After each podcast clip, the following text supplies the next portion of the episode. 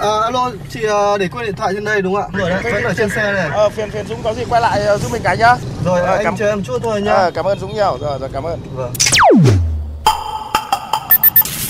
May quá của anh thay lốp giúp em ạ. Cảm ơn anh ạ. Ờ, không có gì, đi ngoài đường gặp tình huống khó khăn thì tôi giúp thôi.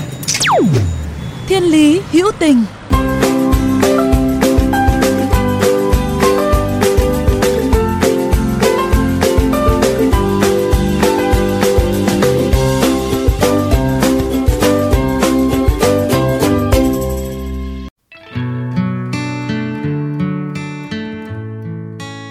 Các bạn đang nghe chương trình Thiên lý hữu tình trên kênh VOV Giao thông của Đài Tiếng Nói Việt Nam.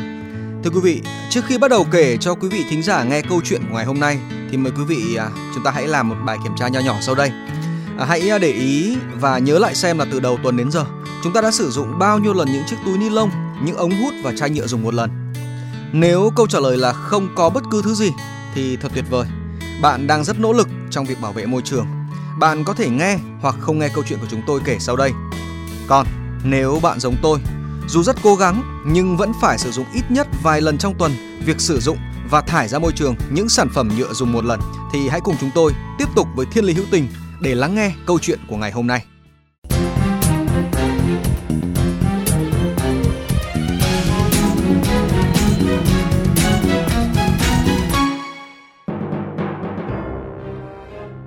Thưa quý vị và các bạn, mỗi năm Việt Nam xả ra đại dương khoảng 0,28 đến 0,73 triệu tấn rác thải nhựa qua 112 cửa sông. Trong năm nước đứng đầu thế giới về lượng rác nhựa gây ô nhiễm môi trường biển, chiếm hơn 50% lượng rác thải nhựa ra đại dương. Việt Nam đứng thứ tư sau Trung Quốc, Indonesia và Philippines. Mỗi năm trên toàn cầu có tới 500 tỷ túi nhựa được sử dụng, 1 triệu chai nhựa được mua mỗi phút và từ 8 đến 12 triệu tấn rác thải nhựa do dỉ ra biển và phải mất từ 400 đến 1.000 năm để chất thải nhựa phân hóa hoàn toàn trong môi trường và có 100.000 động vật biển bị chết vì nhựa. Khi mà nghe những con số trên, chắc hẳn nhiều người sẽ cảm thấy giật mình và lo lắng cho tương lai của hệ sinh thái trên biển cũng như những tác động trực tiếp của nó tới đời sống con người. Một số người sự lo lắng xuất hiện, chúng ta sẽ có thêm ý thức trong việc gìn giữ vệ sinh môi trường biển nói riêng và môi trường nói chung.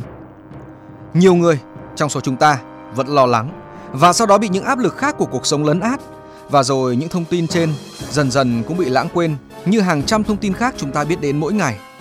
Nhưng cũng có những tổ chức và cá nhân vẫn mong muốn là một điều gì đó cho biển, cho hệ sinh thái của biển. Hôm nay câu chuyện của Thiên Lý Hữu Tình sẽ kể về một chuyến đi, một chuyến đi đặc biệt với một công việc đặc biệt. làm công dân tôi mong muốn đóng góp một phần nhỏ bé từ khả năng chuyên môn của mình vào việc ghi nhận những điều đang xảy ra dọc bờ biển Việt Nam nhằm nâng cao nhận thức của cộng đồng về vấn đề này. Hùng Lê Kima, tên thật là Nguyễn Việt Hùng, sinh năm 1977. Niềm đam mê nhiếp ảnh của anh xuất phát từ thời học cấp 1. Anh có một người bạn học và là hàng xóm, là con của một chủ hiệu ảnh. Mỗi lần muốn rủ bạn đi chơi, Hùng Lê Kima phải làm hộ mọi việc, từ tô màu, làm bao bì hay cả rửa ảnh trong buồng tối. Càng làm anh càng thấy thú vị. Anh luôn ấp ủ, sau này khi đi làm sẽ tiết kiệm tiền mua tặng cho riêng mình một chiếc máy ảnh thật xịn.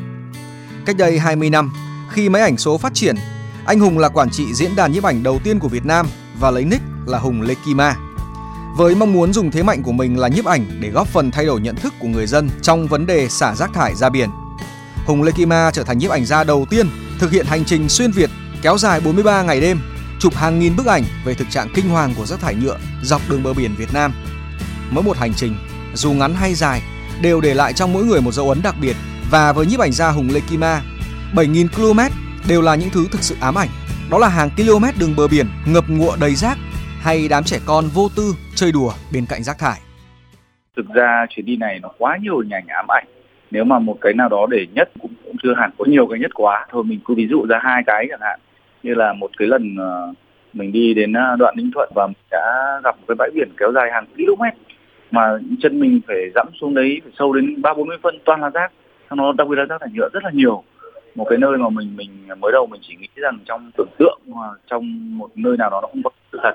Đấy là một lần mà mà cũng cảm giác là ám ảnh.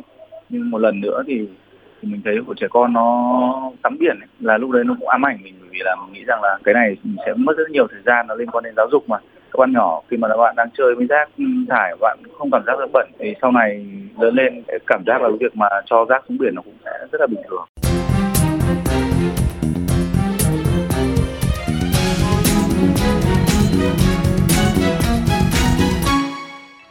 Chúng ta vẫn hay thấy sợ hãi hoặc xót xa trước những hình ảnh môi trường bị tàn phá khi được nhìn qua màn hình máy tính hoặc qua những chiếc tivi. Nhưng nếu có những trải nghiệm thực tế, chắc hẳn đó sẽ là những sự ám ảnh khó quên. Và với nhiếp ảnh gia Hùng Lê Kima cũng như vậy. Anh chia sẻ ngay sau chuyến đi ấy, sự thay đổi gần như diễn ra ngay lập tức. Dù những việc làm rất nhỏ như sử dụng chai nước dùng nhiều lần thay vì dùng chai nhựa một lần, hạn chế tối đa việc sử dụng túi ni lông. Những việc làm nhỏ nhưng lại có những ý nghĩa vô cùng to lớn nếu chúng ta cứ mãi chờ thì sẽ không bao giờ có thành quả. Muốn thay đổi, chúng ta cần thay đổi ngay lập tức từ những việc làm nhỏ nhất. Sau khi những hình ảnh trong hành trình săn rác dọc các bờ biển Việt Nam được công bố, nhiếp ảnh gia Hùng Lê Kima chia sẻ, anh cũng cảm thấy rất hạnh phúc khi nhận được những phản hồi tích cực từ chính những nơi anh đã đi qua. Đó là hình ảnh của hàng nghìn người cùng nhặt rác trên bãi biển. Đó là những món quà quê được gửi bằng những chai thủy tinh dùng nhiều lần thay vì chai nhựa dùng một lần.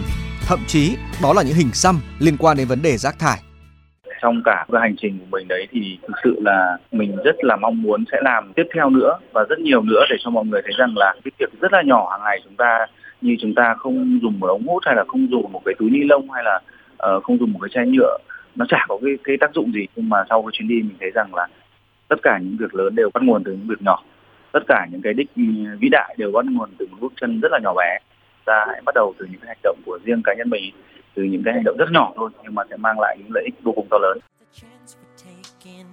Thưa quý vị và các bạn, mỗi chuyến đi là một câu chuyện, mỗi hành động dù nhỏ nhưng cũng sẽ mang lại những thay đổi lớn. Hành trình xuyên Việt của nhiếp ảnh gia Lê Kim Ma Hùng mới thực sự bắt đầu. Những hành trình săn rác với mong muốn thay đổi thói quen của người dân trong việc xả rác vô tội vạ ra môi trường. Những bãi biển, những dòng sông, những bờ kênh, những con người oằn mình trong rác, con người quăng rác thải nhựa xuống dòng sông, cửa biển và nghĩ rằng là rác đã tránh xa cuộc đời họ. Nhưng không phải vậy.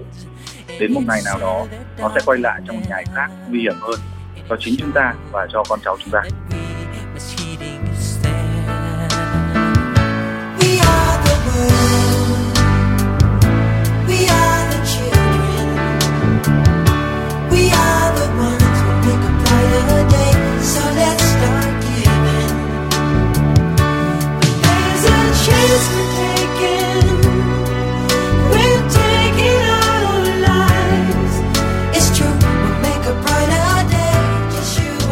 Các bạn thân mến, nếu các bạn đã từng có những trải nghiệm hoặc chứng kiến những câu chuyện về tình người, về tình yêu, về cuộc sống trên con đường bạn rong ruổi hàng ngày, hãy chia sẻ với chúng tôi qua fanpage Thiên Lý Hữu Tình hoặc email thiên lý hữu tình a gmail.com.